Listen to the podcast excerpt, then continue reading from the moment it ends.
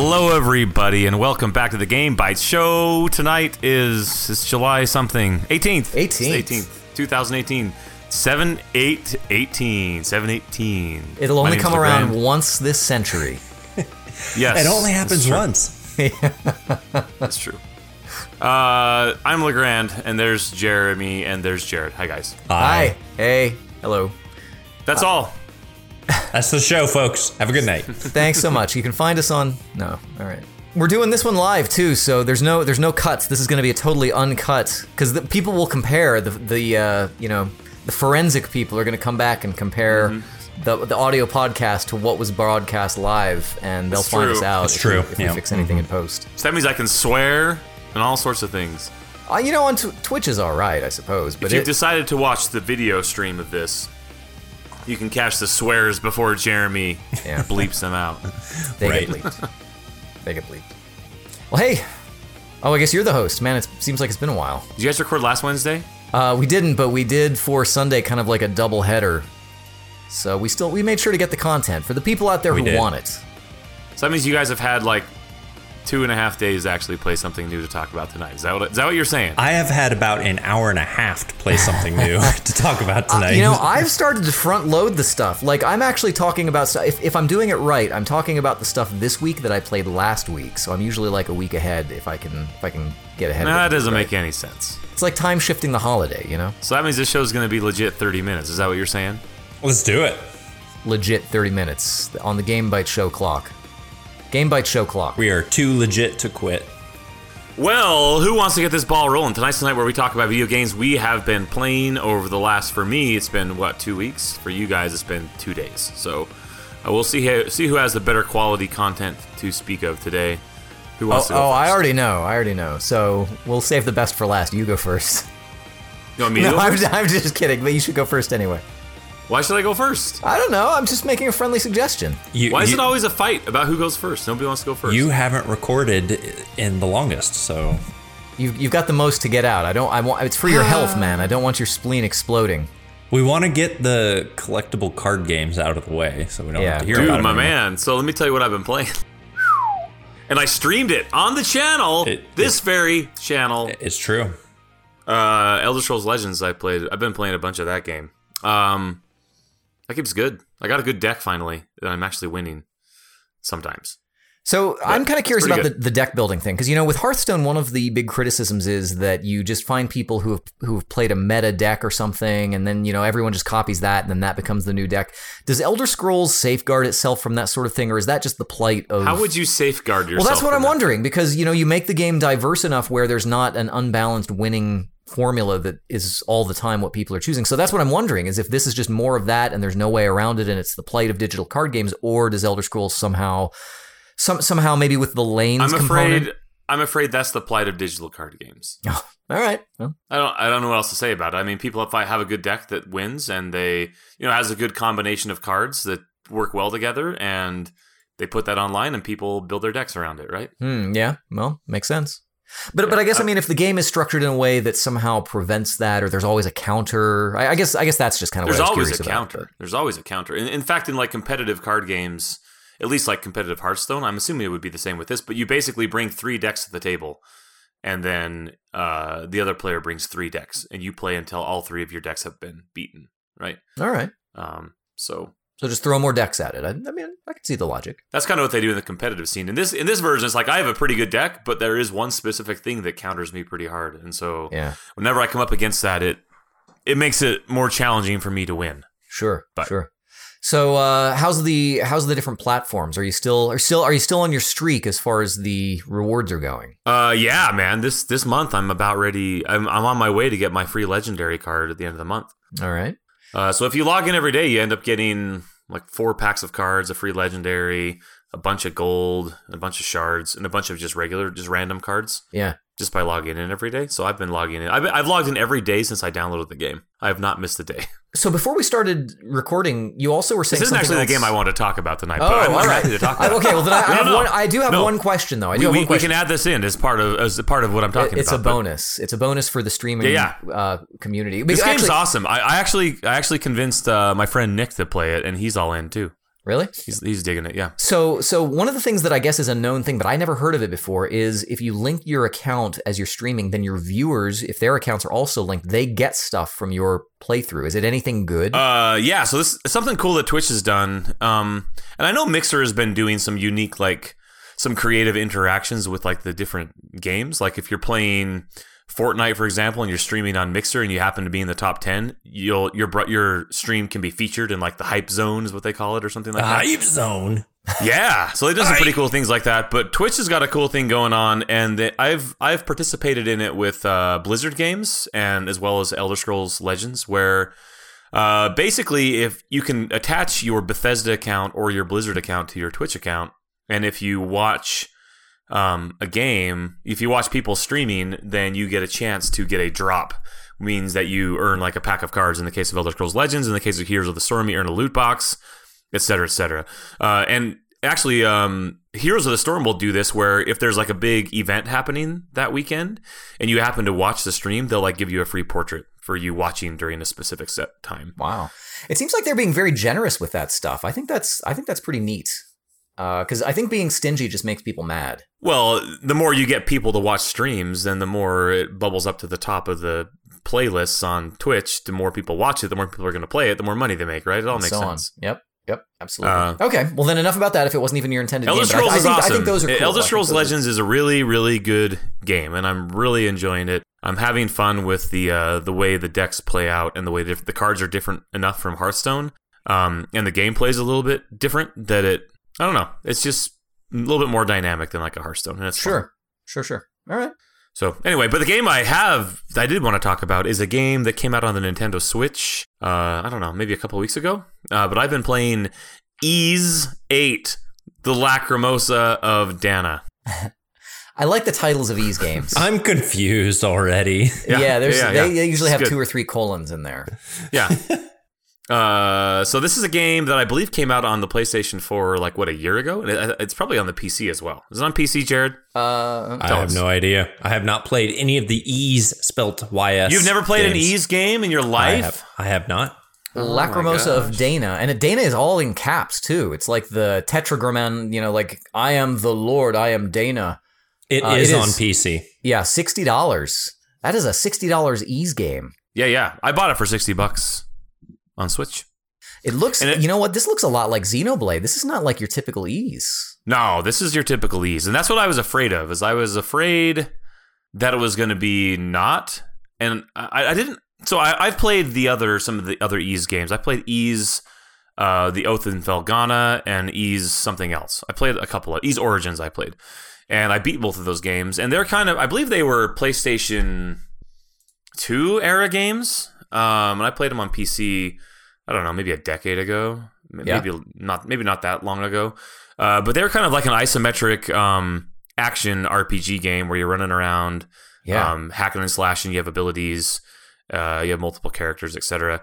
Well, this is basically that style of game, but it was in it's in um, 3D. So you're in a Yeah. 3D world with uh, uh, you know full camera control, and um, so it's like a 3D brawler.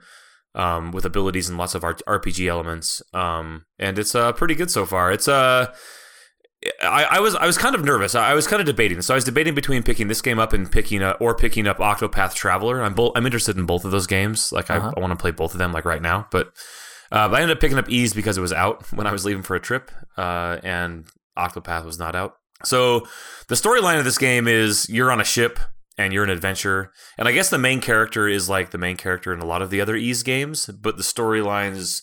But it's not necessary to have played like the previous Ys games to understand it or to be able to play this game. So it's like kind of like Right. a Final Fantasy, but you are actually playing as the same character, but as a standalone, you know, adventure, Yeah. if you will. Yep. Uh, so you're basically you're on a boat, and there's this mythical island that you're floating by, and the captain's like, "We don't go by that island because when we go by, pe- people that go by that island get, you know, they're never seen again." And then you get a little too close, and then a kraken comes and takes down your ship, and you end up shipwrecked, and you uh, wash up ashore of this island. That's like this island that nobody knows anything about because nobody's been there and come back. the alive. island has the amnesia. yeah, it's Like, have called the fit, island. Fit it into the standard. It's called the. Isle of Seiren. Uh, anyway, So where I'm at in the game is basically you land and you run around and you eventually meet up with some other people and they bec- become your party and then you find the captain and you establish a base camp. And then from there you go exploring out and you're trying to find like other survivors who may have washed up on the shore and then you send them back to your base camp. And these guys will have different functions. Um, they might you know, one might be a shopkeeper, one might be a blacksmith, and one might be they have different things that they do at your base camp. So right now, I'm assuming that the story is going to go um, a little bit, you know, in a different direction as soon as it kind of opens up. But right now, all I'm doing is looking around for people uh, to make my my camp bigger. Um, so you're basically exploring this island. The island has a little bit of a Metroidvania style going on, where there's certain things that you can't do until you find items um, around the way. So if you beat a boss and like, oh, I, I found this traveler, this this this this uh, guy that was shipwrecked as well and he's got these magical gloves that now allow me to climb up walls or you know stuff like that. Um, and so as you unlock those different items then you can access other areas of the island as well and continue on in your in your search and your exploration.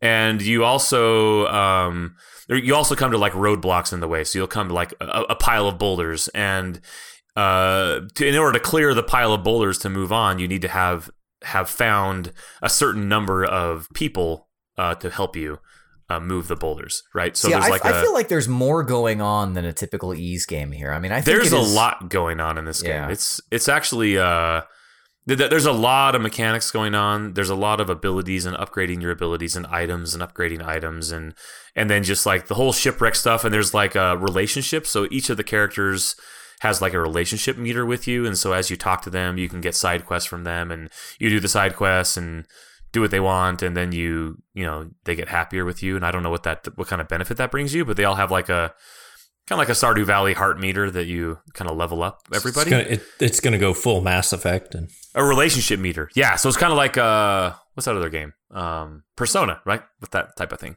Oh sure. sure. Um, yeah. So so right now, I mean, you my, my character's been having these dreams about this girl named Dana, and I'm assuming that eventually I'm going to figure out what her lacrimosa is. And, uh, and that's going to be uh, the main gist of the story, you know, clearly because yeah. that's the title. But as for right now, I'm just I'm just hunting down survivors. But the cool part is, is the game really has a focus on uh, exploration. There's lots of different areas of the map, and you unlock little uh, fast travel points. You can kind of travel around between them. Um, and every area has a percentage cleared, has like a percentage cleared, like how much of you actually explored in the area. So it has like a stat, right, of percentage cleared. Then it has a number of how many um, treasure chests are in that area, and then it also has that stat. Like, so this, this area has eight treasure chests to find, and you found five, right? So there's kind of like a, a little. It's got, got a heavy focus on exploration. Um, so you're always trying to like you know if you're that type of completionist you're trying to you know increase those meters and you find the treasure chest it's going to give you items so you're equipping like you know armor you're equipping weapons you're equipping accessories that give you different things like a resistance to poison or greater attack or extra hit points um, and you actually control uh, three different characters so you control uh, like your standard uh, Adol is his name, and he he is a guy who's just a sword wielding dude, and he's just like your standard adventure guy. Um, they all have their own unique abilities. You have another girl who's more of an assassiny type, um, so she has like a little little long sword that she pokes people with, and then you eventually unlock this other guy who is a fisherman, and he's got a big old hook that he or an anchor that he swings around. So he's kind of like a slow uh, damage dealer guy, and so you can switch between these different characters on the fly, and so um, you're just attacking, then you can switch between into another character because e- because each of the different enemies will have a um, something that they're weak to, and so it might be your attack uh, or one of the attacks of the three characters. So you're switching between them. Um, as you attack, you build up a special meter that is constantly just always being loaded up as you're just generally attacking, and then you can spend the special meter points to use abilities, and you're always using abilities in this game. So you're always just kind of um, doing that. And then you're unlocking new abilities. You can have like four of them equipped at a time, and you're leveling them up, and they get stronger the more that you use them. Um, so yeah, it's a very, very well-rounded, well put together um, action RPG game, and I'm having a lot of fun with it. Uh, it's it's good. So I want to draw a comparison here and tell me if it's appropriate. So, uh, The Legend of Zelda Breath of the Wild is to The Legend of Zelda as Ys 8 is to Ys. I mean, does it feel like a a real evolution or is it I mean, it seems because to me, it's. I mean, just everything you've described sounds way different from past Ys games. Well, the other Ys games I played were, like I said, PlayStation Two era games. It the the, the combat uh, feels like a natural evolution of that combat into 3D. Um, it's been a long time since I played those games, so I can't quite remember all the all the you know nuances of it or swapping between characters. I'm assuming that we could do that in the other ones, and yeah, there's like platforming and stuff you can do. And in this game, there's platforming. Um, there's also like dodge mechanics. So if you dodge an attack at the right time, you go into a, a witch time mode, like uh, the other game, um, Huh. Bayonetta. So if you dodge, then it slows down time for a little bit. Yeah, You that's can kind of like wail on them. Um, there's, so it's just kind of like a like I, it seems like it's more open world than the past Ys games. It seems like you're always kind of pushed down a path, especially Ys Origins, where you're basically in Ys Origins you're basically climbing a tower, and that's basically it. So every level of the tower is a new area, right? And then you just climb the tower. And this is really focused on the exploration of the world, which is a little bit different. It's a little bit more open worldy um, than uh, than the other Ys games that I've played. But like I said, I haven't played any of the recent recent ones, so it may be more like those than than I know. But All right. um, it's definitely, um, I don't know. I, I think Breath of the Wild was more of a departure from the other Zelda games in that it was, you know, just a little just like pretty drastically different from your standard formula. And I Sure. think that this is this is more along the line of like, hey, this is what you would expect um, one of those old 2D Ys games to be in 3D. It- it- Yeah. And I, like I said, I don't know about the other Ys games. Are, are the other Ys games? I'm gonna look them up because I'm, I'm Uh, probably like Ys six. Yeah, they. I mean, they're typically. I mean, like you were saying, Oh, yeah. isometric. These They're look just like the games I played. Yeah. This came out in 2015, so this is a three-year-old game, and it looks like a a better graphics version of the old Ys games that I played. And this is more like, hey, now we're in full 3D with full camera control, um, more open world. Uh, so I think Yeah. it's definitely more of an evolution to what you would expect if Ys went to full 3D. That kind of feels that way to me. So I, I've never played a Ys game. Would you recommend? Because the, the mechanics you talked about sound actually pretty interesting. Uh, is it a good jump in place for that type of for that series? I, I think so. I, I, I don't think it doesn't seem like there's anything that ties it back to anything previous. And so if you're interested in more of a modern one of these, like this type of action RPG, I think the old games are good and you can probably pick them up on Steam for pretty cheap. Um, might be interesting to check those out as well, or at least to see what they're like. Uh, Yeah. But this game is, I I don't think there's any reason why you couldn't start at this game if you're not interested in actually playing the other ones. Yeah, if you Um, prefer that kind of like like you said, kind of 3D as opposed to the because the others are all like isometric top down, right? Yeah, and you don't really have camera control, so you're just kind of running yeah. around. And this is like full camera control. You can lock onto your enemies um, and attack. You can dodge. You can, you know, it's it's it's awesome. It's a really good game. It's kind of like um, the, the fun that I'm having right with it right now is not necessarily the story, but it's just kind of exploring the world and finding new enemy types and you know beating them up. And um, eventually, I'm assuming the story will open up and it'll probably be a bunch of anime bull. But I guess we will see uh, when we get to that point. But uh, so far, so good. I probably played maybe, I probably played maybe, I don't know, maybe six hours of it or so, maybe a little bit more than that. I played Cool. played quite a bit on the plane rides, uh, and I played at home before the trip and a little bit on the trip. So, um, yeah, maybe six hours I've played so far. But so far, so so good. It's good. Seems cool. And that's what I've been playing. Not bad. That's a Nice. good one. That's a good one. Yeah. Uh, what about you, Jerod? Yes, I was hoping I'd be next because I'm better than Jeremy. Um, Wait, that's not how it goes. best for last, best for last. No, uh, so I actually wanted to talk. You, you were talking about uh, Ys laminar flow of Dwayna or whatever. Um, that's that. That's a whole different game, actually. But uh, no, I, I've actually been playing. I, I don't have it on my list, but I'm going to talk about it for a minute anyway. A uh, another game that involves a little bit of base building that I talked about earlier in this week on the last podcast. I've actually been playing the DLC for uh, Kingdom Come Deliverance uh, from the Ashes, I think it's called. Mhm. And it's actually pretty interesting that you basically get put in charge of a town that uh, you sort of uncover in the storyline of the main game and are uh, in charge of building it back up. So you have to kind of go uh, save up money. Most, most, mostly the resource you need is money.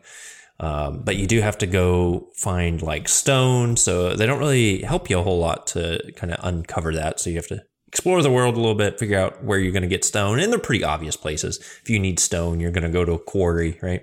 Now, um, now, do you have to haul it yourself? No, but what you do need to do is set up a trader first, and the okay. trader will haul it. So right. it's kind of it's kind of uh, gated in a few ways, and there's things you can build. Uh, there's upgrades you can do. Certain buildings and certain upgrades will lock you out from being able to do different ones. So you'll kind of want to think carefully. Um, it's pretty interesting. It's kind of fun to sort of create uh, your own town in that game, which isn't really a mechanic that was in the original game. So um, I've been kind of enjoying that. Kind of you talking about Ys kind of uh, reminded me that, although I wasn't going to talk about it. So now we've all talked about. Uh, I have we to come up with a game that Jeremy, I wasn't going to talk about. I'm on the pressure. Oh, yeah. No, you don't. Uh, but you can if you want. so the game I was actually going to talk about today is uh, the Flame in the Flood, and Ooh. I know on our uh, live stream earlier this week when we were playing uh, Kentucky Route Zero, Chapter Three. Um, I talked about wanting to kind of play this, so I did. Um, Flame in the Flood it's is a free country. You do what you want. I do what I want to do. I'm American. um, but yeah, no, Flame in the Flood is, you know, I didn't actually know a lot about the game uh, other than sort of its art style. And it just seemed kind of appealing. It is a what a, sort of like a survival roguelite um, set in like post-apocalyptic, flooded out I'm going to say America. Uh, you know, whatever. Well, so the uh, so I, here's the thing. I am in the same boat. I don't know much about the game itself, but I do know about the music of yeah, the game, which yeah. I, will let you get to it. But uh, very American. Yeah, the music's pretty good. Uh, what fact, does that even mean? Is it got like rap music or is yeah. it mm-hmm. hip hop? That's exactly it. You guessed yep. it. No, it's totally. uh, more like folksy, like blue, yeah. like a whole bunch, like from all across uh let's call it like you know salt of the earth america like uh yeah they, they want you to have the kind of bible belt uh bayou kind of feel in the game uh the game is set you are a scout a young woman little girl you know i don't know the the art style doesn't really help depict age very well and you have a dog uh, aesop and you are trying to survive in this world. Basically that is what you're doing. Um and you have a raft and you're on a river and the river is sort of a raging sort of like rapid. So once you jump off an island on your raft um, you're you're moving forward. You're going to go down the river. Uh, you have to avoid obstacles. Your your raft can take damage um, you ha- you have to find resources to survive you have food meter uh, water meter temperature sleep all those needs that kind of have to be met um, through resources you find on the different islands you can dock at and then craft various things. You can craft like a squirrel trap and trap, you know, food. If you want to eat the food, you're going to have to make a campfire, you know, sort of your typical survival type. Uh, uh, tropes, so to say. How, how, does it compare to like uh, you uh, Don't Starve, for example? Um, I've only played a very little bit of Don't Starve, but don't Starve was was sort of the first thing that jumped to my mind. Um, even though I've only played a little bit, it has sort of the survival mechanics. The other game it actually reminded me a lot of, um, in terms of the way it plays out, is uh, FTL. Oh man, uh, so, that sounds awesome. Yeah. So hold on a minute though, because so FTL, okay. in my mind, the way this relates is it sort of puts you on a randomized path to get to the quote end, right? down to get down the river. Oh, okay. and um, so I, I believe I have not gotten so far as to uh, get to the end of the river. I believe it has a goal in mind at the end. Um, it is not turn based, but you kind of go down this randomized sort of set path, like kind of like an FTL. Mm-hmm. Um, and you can go, you know, different ways on the river. You, you might go to one island that will uh, preclude you from going to another because you can't again go back up the river uh, to get back to it. Um, and it has that feeling. You know, FTL to me, when I was on a winning run, so much of it was randomized. Did you win that game? Did you ever beat FTL? I got to the boss a few times, but never actually won.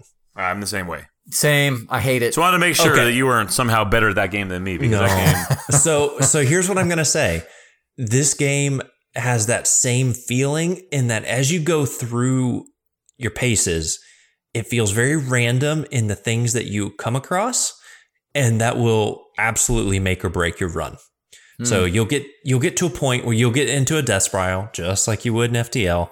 There's no way to recover. You're just gonna slowly kind of diminish until you're wiped off the face of uh, off the bayou. Uh, so so give, give me a, give me a for instance. So is it like there's no food there, or like what? yeah, you're not about? finding the resources as as you, you know. Some of the stuff is pretty basic to start with. As you get further uh, down in into into the game, into the story, you know, it requires more and more sort of specific things.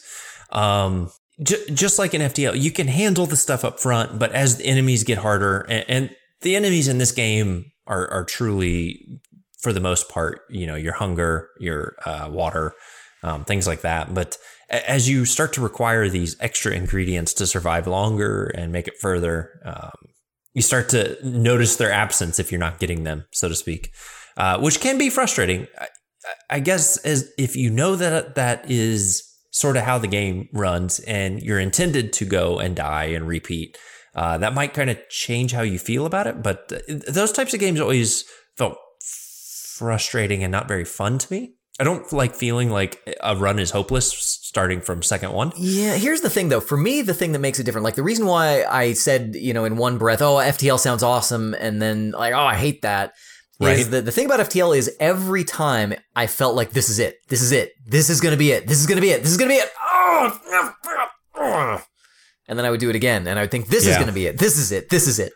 So, so there are a few things that that are kind of interesting in terms of the mechanic, um, uh, specific to this game. Your dog is kind of key in a few ways, at least on the lower difficulties. I know items that you put in his inventory, and he has a very limited inventory, um, carry over to your next run. So, so you could, as you start to feel the end come nigh, you could potentially. Uh, you know, squirrel a few things away that might really help you on your next one. Don't ask where Oh. the dog keeps them. Dude, Oh, the, I think the dog wears a backpack. Oh, So, okay. Um, the dog's Yeah, adorable. Jeremy. Clearly, The I mean, dog I knew will- that. The dog will run around and like bark at things when he wants you to like notice them and, and stuff like that. So uh, it, it's pretty cool. It's very has a, a pretty unique sort of art style. I think I, I, it's hard to describe it. It's kind of blocky and chunky, but detailed at the same time. Hmm. Um, so so it's a very pretty little game. The music's great. Uh, the, the lighting is actually really neat. Your character runs around with a stick with like like a long stick with like a flashlight on the end. So you kind of have like this torch kind of effect as you run through, particularly at night, which is pretty nice. Um, the one thing, the other thing that's kind of frustrating is if you're in your crafting menus, the game does not pause, which might help you feel maybe like more realistic. I don't know, but uh, I, I have met my untimely end because I was in a menu and you can't see, you know, the, the screen and suddenly you're being ma- mauled by a boar or something. Um, You so deserved it. kind of, kind of, I know, right? so kind of be aware of that. Uh, the, the inventory is probably not the greatest system. It, it gets kind of convoluted. You can store stuff on your raft, on your character, on your dog, and you need certain things to craft, and you have to get them from those areas. And um, so you just kind of, just kind of be aware of that if you jump into it. So So it's kind of hard to tell. So are you are you positive on this game? I mean, it sound you know the things you're describing actually don't sound bad. They're, not bad, and the game is fun. It is it is truly a roguelite in that you should expect to fail over and over and over and over. I don't know if if it you know some of those games get to a point where once you learn the mechanics, you can kind of like you get good enough that you can kind of start to win pretty regularly. I don't know that this will get there. Just like in FTL, it's so heavily based on the sort of the luck of the dice roll that you get as you go down the river. Um, but but I think it, it it's a pretty interesting little game that that I'll probably keep playing for a while just to kind of see how far I can get, see if I can unlock its mysteries. I'd like to hear so to the next time you talk about it. I'd like to hear a storified version. I'd like to know like then I did this, then I did this, and then I died this Sure. way. So Sure. tell, get ready to tell us about Yeah, I mean, I, I absolutely head-on collision crashed my raft into a rock once. Um, so that was pretty good. Your character has stamina when you're on the river, so you can run out of stamina trying to steer. Um, so just be careful of that. I think I have a copy of this game. I bought the I bought the soundtrack, the vinyl record soundtrack to it, and I think allegedly it was supposed to come with a copy of the game. I didn't I didn't find it in Oh, the cool. in the jacket, but I would be interested to try this out. That's pretty interesting. It was provided through Twitch Prime. I don't think oh really? in this latest bout of stuff um, that they've been doing this month in, in the month of July 2018. But that's where I've been playing it from is is from the Oh, well, Twitch. then so I must have picked it up at some point. Yeah. So check right. check there if if you've been keeping up with those freebies they've been giving away uh, since they kind of started that. You might have a copy. Yeah. Um, and I would say if you have a copy, it's definitely worth uh, playing through. If you like that type of roguelite survival game. Um, so I, Yeah. I'm enjoying it. I I, I want to keep playing a little bit more, uh, get a little more into the crafting, get a little more into the story, um, maybe learn a little bit more about it. All right. Nice. Super cool. Flame in the Flood. I was just watching a trailer for Kingdom Come Deliverance, and I kind of want to check that out now. Dude, Kingdom Come Deliverance is pretty good. I would highly, highly recommend you get Kingdom Come Deliverance on PC.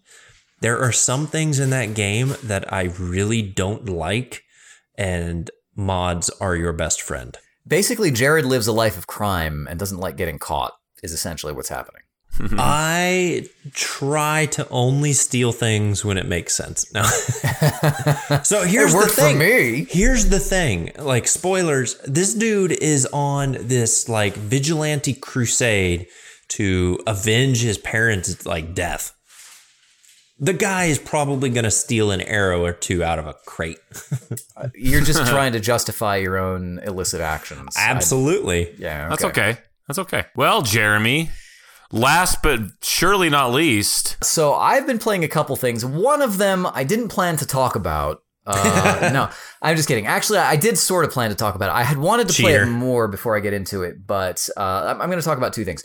Uh, the first one that I want to talk about is actually something that came to me uh, recently uh, from a uh, developer that, whose game I talked about uh, a few months ago, Crafty Studios, who did a remake of the Realms of Arkania game. Uh, the Blade of Destiny was the one that they had done a few months ago. So check that out on a previous podcast where I kind of described that. Uh, well, apparently, unbeknownst to me, they have actually done Realms of Arkania 2 Star Trail, which is the sequel to Realms of Arkania 1. Imagine that. Uh, it has already been out on PC for a while. In fact, I think it came out last, I want to say August of 2017, uh, but it is out as of this past month. I want to say maybe even end of June on console on PlayStation 4. Uh, the game is thirty dollars, so it is a you know half price experience. Uh, but it's it's a pretty interesting remake, and it really does follow the same model and the same idea as Realms of Arkania One HD, uh, which is the game that that was previously. This is in the '90s. It was previously one of those um, old school dungeon hacks. You know, every every step you take is like a grid square. It's not really like a uh, Uh-huh. a real real time movement thing. Uh, they've basically redone this. I want to say in Unity. I don't. I don't remember exactly what the engine is, but they've basically made it a lot more like um, Elder Scrolls, like Oblivion or um, you know Skyrim or something like that, where you actually move around in more or less real time when you're navigating towns and things like that. Um, you know there are markets and things, and the towns are probably laid out like it was in the original game, but it's it's all based on the uh, German. So this this is sort of an alternate timeline. I think we talked about this on on the last uh, show as well about this, uh, but it's based on the German RPG system called Das Schwarze Auge. Uh, which I do not know what that means, uh, but I know here they call it it's the kind of the overarching like super title is the Dark Eye, so it could be something like that. Um, but it's it is a pretty hardcore role playing game, and they've carried over really most of the stuff from the previous game, which uh, really carries over from the original. So uh, things like hunger and thirst, um, all of your positive attributes, your negative attributes that your characters have. You have a party of six, and you can rearrange them. The party member who's in the first slot sort of gives you all of their stats for things like foraging or survival when you're on the road. Uh, traveling, I think I remember I talked about this on the last show, is it takes days and days to get somewhere. It's like the, the Lord of the Rings or the Hobbit, where it's like, oh, then they spent three days in the, you know, the dark forest and they encountered these things. Uh, you don't just go to a place like in, you know, something like the Elder Scrolls, most of the most of the good stuff is like within a pretty good walking distance, right? Like if it were a real world analog, it would be like, oh, I'm just gonna walk three blocks, and you know, here's the troll cave, or uh, or whatever. But with this, you're spending days to get between uh, you know, and in Star Trail, they don't they don't pull any punches on this. You start out in in the map of this area in the very top corner, and you're supposed to go to the very bottom of that map. First thing you've got to do, and it is not a sure thing that you're going to survive that journey. Um, in fact, uh, one encounter with a, a, a patrol of orcs will pretty much sink you. And Jerod can attest to this because he watched yeah, me. You, he watched me. You got it. absolutely wrecked by that. I, yeah, like there's like twice as many of them as there are of you. Uh, it's constantly, you know, like missing attacks and ineffective spells and things like that.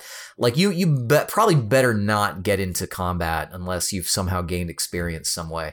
Uh, but the game is very, I don't want to say unforgiving, but it's very detailed. Like, for example, uh, you'll want to travel with not only sufficient food and water, and you can forage for that stuff, but you get recovery bonuses when you camp if you've got silverware, uh, which makes sense. You know, if you've got if you're traveling with, I mean, think about yourself. Like, you know, uh, you're going to do better with being able to, you know, use a fork to, to put food in your mouth. Uh, bed rolls and blankets and and uh, sleeping bags will protect you against the elements. Uh, if you don't do that, your characters are likely to become ill, and then you've got to, you know, they they don't recover as well.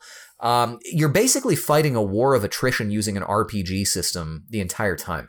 Uh, a couple of things, though, that have changed in Star Trail. So, one of the things that I thought was really cool right off, and I, I streamed it a little bit earlier, uh, is they've added real time movement of the NPCs. It used to be that they would mostly just kind of stand around and you'd go talk to them, and if it was night, they weren't there.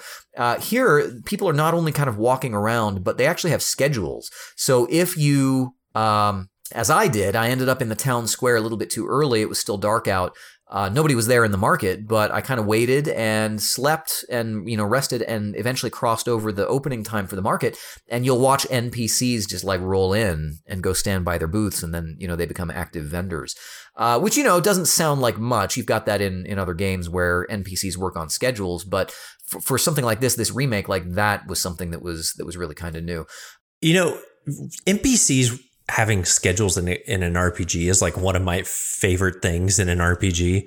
Uh, Kingdom Come Deliverance does that actually really good. Um, I remember doing a quest to find some refugees jobs. Um, some of them became water bearers, others became, uh, I guess they cleaned the latrines. Oh, wow. And so, like, after that quest, you would actually see those people that you chose to do the jobs, like walking down to the Doing river with a bucket things. and Aw. coming back up, That's cool. or going around to the different latrines with a bucket.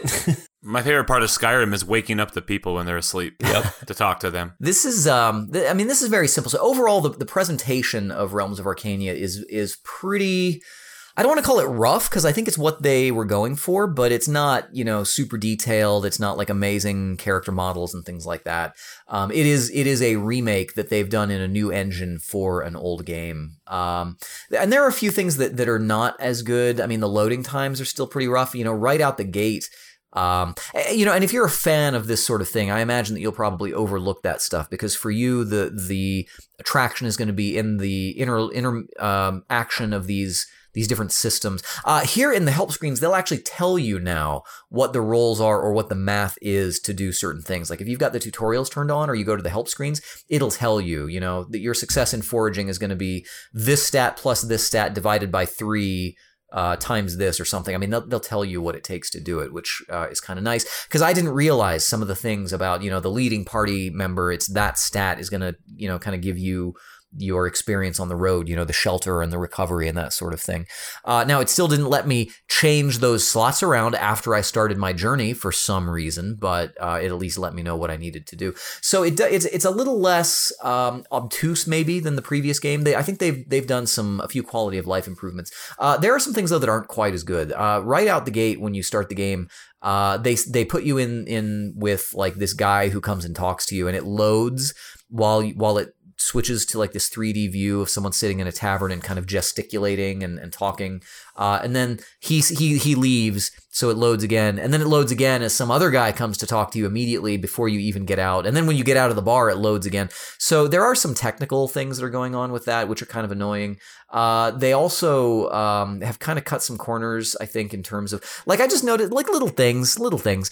Uh, like when when you're looking at a uh, sort of a cinematic cutscene, instead of having eyelids, um, the, the eyeballs kind of like look downward for an instant, like that's kind of a blink. and it's, I'll tell you, it's a sufficient sort of illusion, but once you notice it, it's like, ah, why just stop doing that? That reminds me in uh, Guild Wars 1, the original games, when they first came out, there was no lip syncing. So like characters would be talking and be like zoomed oh, in yeah, on their like, faces. "Mwa, and mwa, it- mwa, mwa, mwa, mwa, mwa." hey, hey, Jeremy, how you doing? Yeah, You know, like the lips didn't move, and then they Yeah. eventually added it. It was so weird. they uh they, they actually took out so the, the previous game in this series had some voice acting and it was it was poor i guess i It was I- original. it was yeah it was uh they they could have done better uh hire me for your voice work uh no but uh they took that out so now it's all reading so you know i get to read on stream which is fun um and uh so, so overall they kind of like added some things and took away some things and uh, generally uh, very functional. I mean, I think if you're going to play Realms of Arkania, it's either this or playing the old stuff on GOG, and I think this works all right.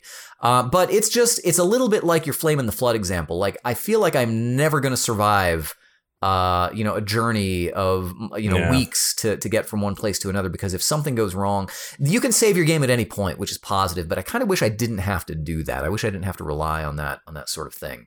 Uh, and it might be that I've just never gotten to a point where my characters become self sufficient. But uh, I think for what it's doing, um, you know, doing all the math and all the rolls and all the things that you would be, you know, doing in a in a pen and paper uh, RPG session, um, it is the very definition of a what they call a CRPG, you know, a computerized uh, role playing game. Um, but it is it is quite hardcore. Um, I mean, it's a lot of stats, a lot of dice rolls, a lot of preparation, a lot of interlocking systems. You know, make sure that you're giving your people everything they need to survive, um, and then and then go to it. So I can see the attraction in that, and I actually am not completely turned off. Uh, by the the difficulty uh, because I feel like I could overcome it once I once I really know what I'm doing, um, and it is kind of fun to have that you know um, old school sort of experience from time to time uh, that may not always I- be user friendly. I, think the I think the key is is it, for games that are difficult like that or have that sort of uh, repetitive requirement. It's like, will it keep me interested long enough for me to get good at this, or am I gonna completely give up on it at some point? And Yeah, it's- it's feel to cl- unsatisfied. it's hard to climb the ladder a little bit. Like I'm like, what could I do to get better at combat if Yeah. every instance of combat is going to kill me? You know, th- th- there is that, but um, they, they do have a mode in this where you can go to beginners mode and, and sort of experience the story a little bit better. That was the mode I was on when I died, though. So I, you know, I don't know, I don't know how that affects it. Yeah, it's it's not good. Either it's not good or I'm not good. But uh, Realms of Arkania, if you are listening to this and you you kind of know what you're getting into, again, I guess like Flame in the Flood, um, it, it definitely has something uh, something there for you. Just kind of go in aware of, of what that thing is. Uh, the second game that I am talking about, which I sort of didn't really plan on diving into deeply, but I did get a, a pretty good chance with this, is uh, a brand new game that's out and I've been in anticipation of for a couple of years now called Hero U, like Hero University. Uh, it is a it is the so, so there was a little bit of a of a rash of um, old game designers going to crowdfunding to get a new spiritual successor to their game funded and out into public, right? Uh, so this is one of those, and it was not an early Kickstarter, but it was kind of a mid-era kind of Kickstarter. I would say that we're now kind of in the late era. Um, but uh, it is based on the old, like one of, my, in fact, possibly my favorite game series of all time called Quest for Glory, which uh, was an old Sierra Ooh. franchise. You know that? You know that series? Yes, I do. Okay. So this is by Lori Cole and Corey Cole, who were the original creators of Quest for Glory, uh, Heroes Quest originally it was. And um, I am going to tell you that I was not sure what was going to come from from this crowdfunding campaign. I just got signs, you know, like it was taking long, and then they like, you know, you, you sometimes you hear about now that that crowdfunded projects they give you updates and stuff, and it's like I just I just don't know what's going to happen. Uh, and I wasn't even entirely sure about the format of the game, even just based on what I had seen of it. You know, it's like, well, we're going to make it like the old games, but I felt like there was going to be something different about it.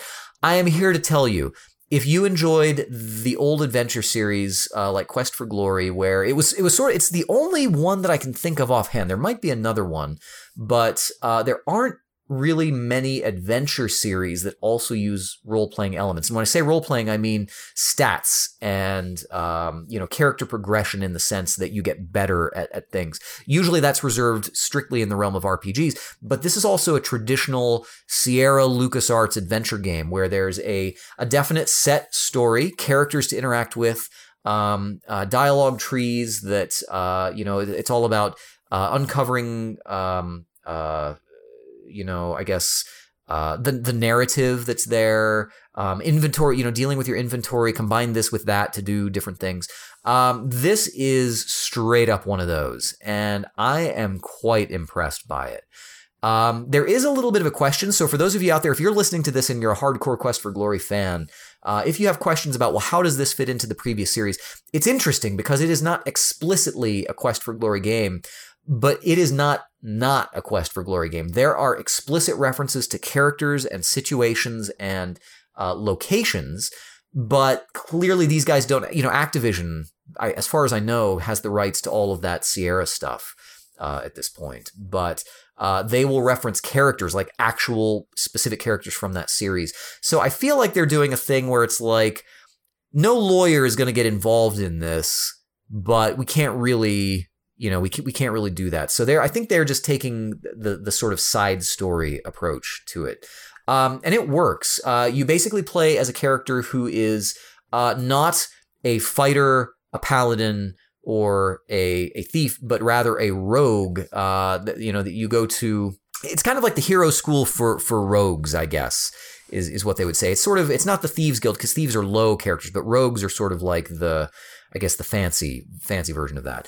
Um, and and you so it's it's a little bit like Hogwarts where there are the different schools or houses and uh, everyone sort of interacts in their own thing. So your character, uh, uh, Sean uh, O'Connor, I believe it is, uh, is it's a named character first of all, so it is someone who who exists and you play as that character. But you interact with all of the other losers who are sort of flunked out of the other hero schools uh, schools of thought, I guess I should say, and have now ended up in this rogues uh, class. And you uh, basically are, you know, you don't belong there. You you actually start out uh, kind of pursuing your own interests and, and sort of end up finding yourself in Hero U.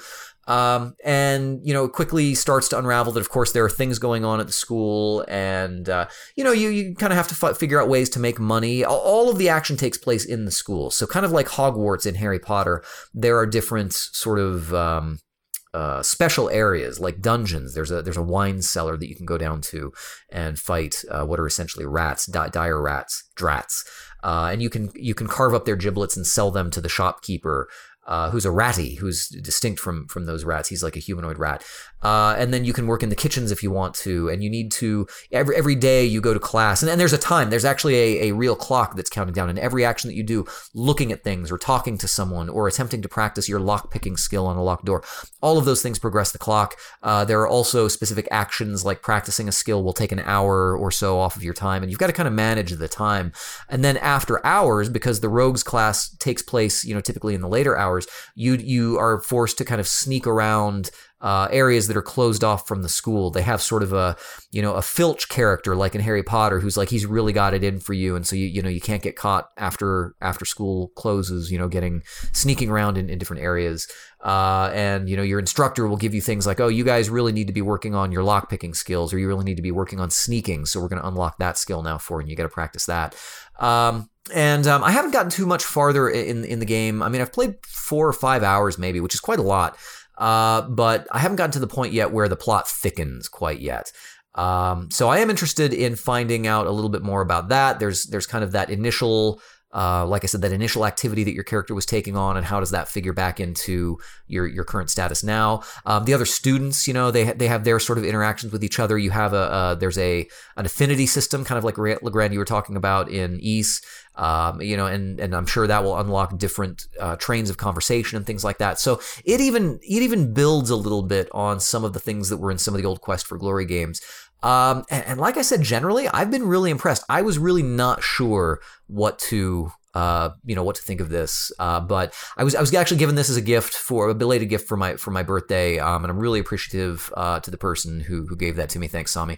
And, um, uh, I really do plan on uh, spending more time with this. I'd like to get to the end of it and, uh, you know, kind of, kind of figure out in its fullness what this game turned out to be because, it, I, I, think it's worth playing, and especially if you're a fan of that series, it's worth looking into.